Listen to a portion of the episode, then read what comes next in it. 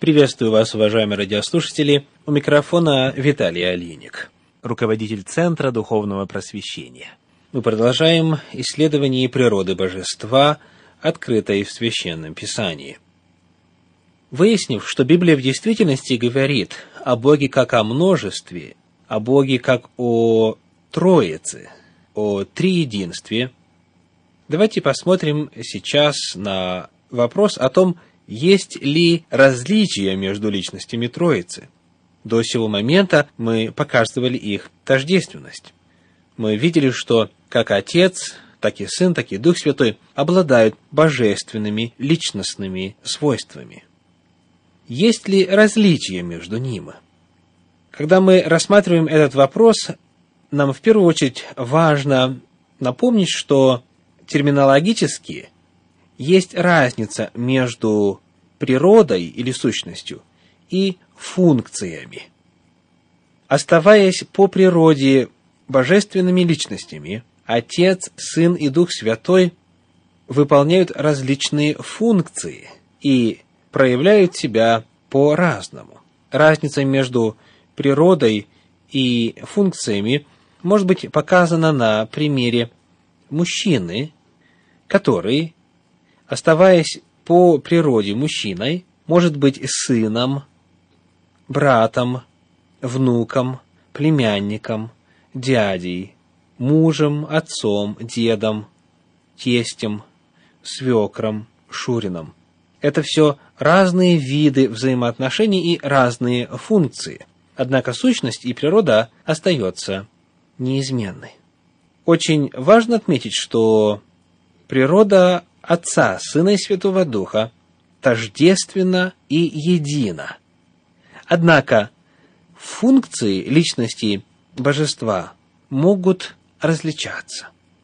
Перед тем, как мы покажем, как в Библии описывается различие в функциях между ипостасями божества, вначале посмотрим на то, как функции личности божества пересекаются и совпадают поскольку некоторые функции отражают природу божества и посему являются тождественными для всех трех ипостасей.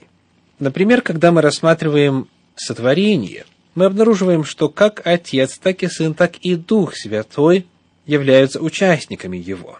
Книга Бытие, первая глава, первый стих говорит, «Вначале сотворил Бог небо и землю». В отношении того, что Сын также творил, мы читаем Евангелие от Иоанна в первой главе, в первых трех стихах. Евангелие от Иоанна, первая глава, первые три стиха. Вначале было Слово, и Слово было у Бога, и Слово было Бог. Оно было в начале у Бога. Все через Него начало быть, и без Него ничто не начало быть, что начало быть. В отношении Духа Святого и его творческой деятельности мы читаем в книге Иова в 33 главе. Книга Иова 33 глава, стих 4 говорит, «Дух Божий создал меня, и дыхание Вседержителя дало мне жизнь». Итак, Отец, Сын и Дух Святой описывается как Творец. Далее посмотрим на такую функцию, как Вседержитель. Книга Деяния апостолов, 17 глава, 28 стих, говорит о Боге так. Деяния апостолов, 17 глава, стих 28 ибо мы им живем и движемся и существуем, как и некоторые из ваших стихотворцев говорили, мы его и род. Описывается Бог. Далее послание Колоссянам, первая глава, 17 стих, описывает Сына Иисуса Христа, так же, как все держителя. Колоссянам 1 глава 17 стих говорит, «И Он есть прежде всего, и все им стоит». То есть здесь сын представлен не только как сотворивший все, но и поддерживающий все. Он вседержитель, все им стоит. Далее, книга Иова, 27 глава, стих 3 описывает то же самое в отношении Святого Духа. Иова, глава 27, стих 3. «Что доколе еще дыхание мое во мне, и Дух Божий в ноздрях моих, не скажут уста мои неправды, и язык мой не произнесет лжи. Дух Божий представлен здесь как поддерживающий жизнь, поддерживающий дыхание человека, как вседержитель. Далее, мы находим, что равным образом Отец, Сын и Святой Дух представлены как Спаситель.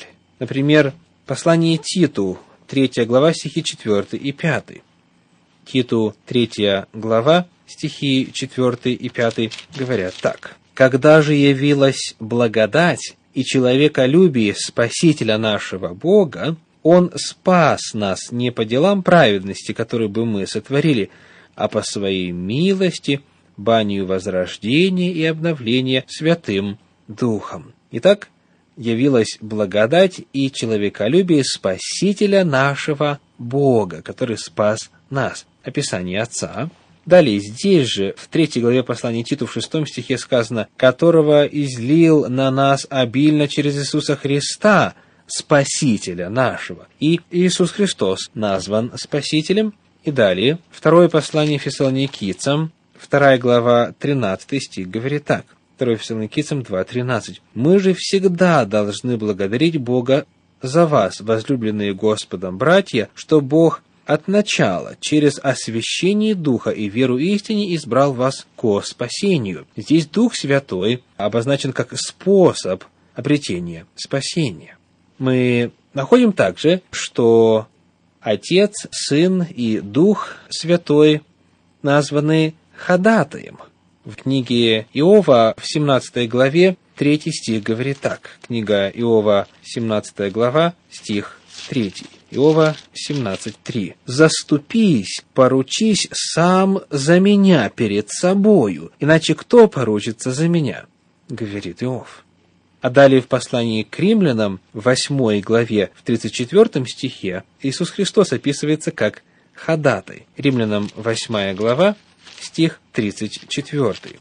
Кто осуждает? Христос Иисус умер, но и воскрес. Он и одесную Бога, Он и ходатайствует за нас. И в этой же главе, 8 главе послания к римлянам, стих 26 говорит, «Также и Дух подкрепляет нас в немощах наших, ибо мы не знаем, о чем молиться, как должно, но сам Дух ходатайствует за нас воздыханиями неизреченными». Итак, мы находим, что поскольку Отец, Сын и Святой Дух обладают тождественной божественной природой, то многие функции личности божества пересекаются и совпадают. Мы посмотрели на такие функции, как Творец, Вседержитель, Спаситель и Ходатай или Поручитель. То есть, в действительности, могло бы и не существовать различий в функциях между личностями божества, поскольку они обладают тождественной природой и в равной степени могут осуществлять ту или иную деятельность.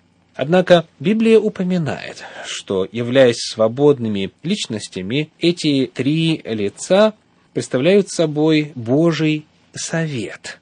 Вот где он упоминается. В книге «Деяния апостолов», 2 глава, 23 стих, например. «Деяния апостолов», 2 глава, стих 23. «Сего по определенному совету и предведению Божию преданного вы взяли и, пригвоздивши руками беззаконных, убили. Но Бог воскресил его, расторгнув узы смерти, потому что ей невозможно было удержать его. Описывается Сын Божий Иисус Христос, и говорится о том, что Он был пригвожден руками беззаконных и убит по определенному совету совету и предведению Божию. Упоминается некий Божий совет. Говорится о том, что смерть Иисуса Христа была осуществлением Божья совета и Божье предведение. Это не было случайностью. Первое послание Петра, первая глава, стихи с 18 по 20 эту мысль показывает следующим образом. 1 Петра, 1 глава, стихи с 18 по 20. «Зная, что не тленным серебром или золотом искуплены вы от суетной жизни, преданной вам от отцов, но драгоценную кровью Христа, как непорочного и чистого агнца, предназначенного еще прежде создания мира» и так далее. Итак, Иисус Христос был предназначен как агнец еще прежде создания мира. на Божьем совете, на совете Отца, Сына и Святого Духа. Таким образом, вот эти различия в функциях, о которых мы поговорим во время нашей следующей встречи, были следствием этого решения, решения Божия совета. С вами был Виталий Алиник. Всего вам доброго. До свидания.